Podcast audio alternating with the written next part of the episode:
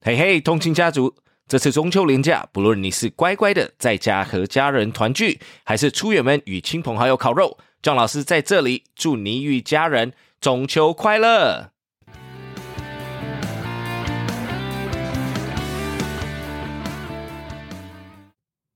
About South Korea.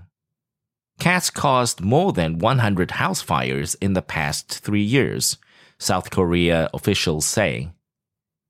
Pet owners in South Korea have been warned to stay on their guard after more than 100 fires were started by cats over the past three years, according to fire officials in the capital, Seoul.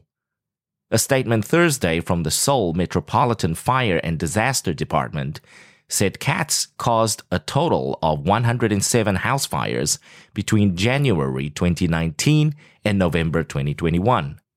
The cats are believed to have started the fires by switching on electric stoves, the department said. Cats can turn electric stoves on by jumping on touch sensitive buttons, and once overheated, the appliances can catch fire. Four people were injured in the fires, just over half of which started while pet owners were out, the statement added. Next article. Silver tsunami threatens to wipe out South Korean rural communities. By 2030, a quarter of all South Koreans will be over 65 years old, and the overall population is expected to peak at around 52 million the same year before entering a period of steady decline.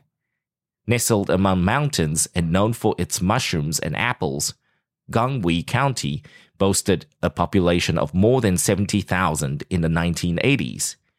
That number now stands at 24,000, with nearly 40% over 65 years old, one of the highest ratios in South Korea.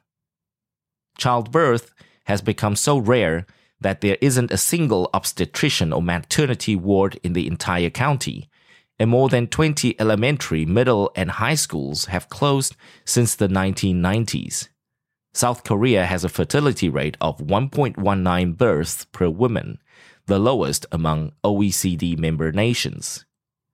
Gunwi officials have done what they can to rejuvenate the county, offering free school lunches and cash incentives for couples having a third child. The central government has launched similar schemes across the country, pumping more than 80 trillion won since 2006 into programs aimed at encouraging people to marry young and have larger families, according to Health Ministry data. Thanks for tuning in.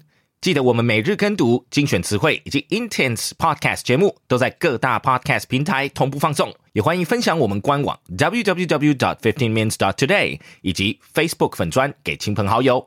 同情学英语，Improving your English on the go。 Catch you in the next one。我们下期见。